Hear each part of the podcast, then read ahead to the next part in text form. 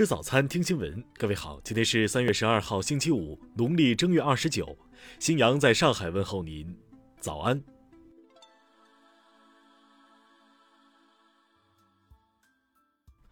首先来关注头条消息。昨天下午，国务院总理李克强出席记者会并回答中外记者提问。李克强指出，今年我国城镇新增劳动力约一千四百万人。其中高校毕业生九百零九万人，创历史新高。此外，还要保障退役军人就业，还要为两亿七八千万农民工提供打工机会。所以，今年在制定宏观政策时，依然坚持就业优先的政策，继续推动“六稳”，实现“六保”，把就业放在首位。李克强说：“我们相信，通过经济稳定恢复增长，会带动更多的就业岗位。”而更多的就业岗位会推动经济稳中向好。今年我们确定新增城镇就业的目标是一千一百万人以上，希望在实际执行中还可以更高一点。他着重强调，就业对一个国家、对一个家庭可以说都是天大的事。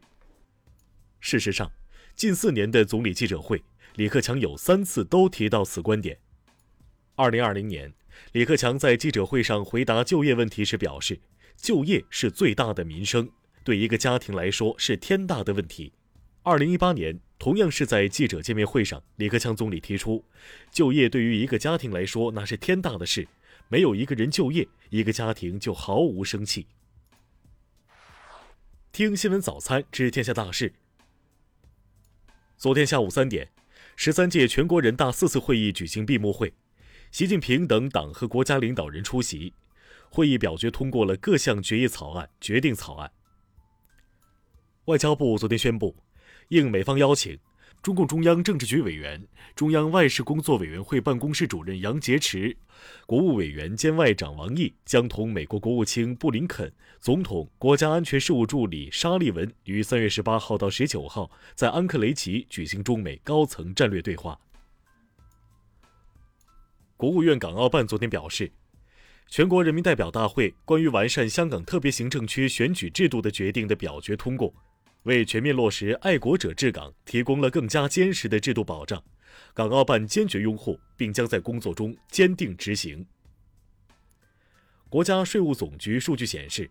二零二零年我国宏观税负降至百分之十五点二，比“十二五”末二零一五年的百分之十八点一三降低近三个百分点。海关总署十一号对外发布，今年前两个月，海关共截获检疫性有害生物一百七十二种，七千九百四十二次，截获次数同比增长百分之四十点四一。由于气象条件持续不利，部分城市污染程度加重。近日，京津冀及周边地区和东北地区中已有三十九个城市发布重污染天气预警，并采取相应的应急减排措施。全国农技中心昨天发文指出，二零二一年草地贪夜蛾发生区主要集中在黄淮海及以南地区，预计建除面积四千万亩。由复旦大学日本研究中心牵头组织、中日两国一线学者共同撰写的一份报告书指出，中日关系重回正轨后，总体企稳的基本方向并未改变。下面来关注国际方面。美国总统拜登十号表示，他正指示美国卫生与公众服务部增加采购一亿剂强生公司研制的单剂型新冠疫苗，以保证美国的疫苗供应。美国国会众议院十号表决通过一点九万亿美元经济刺激计划，以应对新冠肺炎疫情对经济的冲击。在当天的表决中，两百二十票赞成，两百一十一票反对，投票结果基本按照党派划线。美国国务院十号宣布，将恢复奥巴马政府时期的一项移民政策，允许萨尔瓦多、危地马拉和洪都拉斯三国移民的未成年子女赴美与在美合法居留的父母团聚。欧盟十号通报发行二零二一年第二批社会债券，发行规模为九十亿欧元，以筹集资金缓解新冠肺炎疫情对成员国就业市场造成的巨大冲击。俄罗斯国家杜马主席十一号表示，俄罗斯正在逐步摆脱对美元的依赖。并在与多国的双边贸易和经济联系中加快向本币结算过渡。据韩媒报道，韩国国内新冠疫苗接种启动半个月以来，接种人数已超过四十万人，而在接种后，死亡人数也增加至十五例。英国研究团队十号表示。二零二零年九月，在英国首次发现传染力更强的变异新冠病毒 B 幺幺七，目前已经蔓延全球，且致死率明显高于此前主要流行的一些毒株。缅甸反恐中央委员会十一号宣布，撤销对若开军的恐怖组织认定。下面来关注社会民生。近日，广东首个催收非法债务罪判例落地。被告人李某等四人因犯催收非法债务罪，分别被判处有期徒刑一年八个月至六个月不等，并处罚金。吉林市官方消息，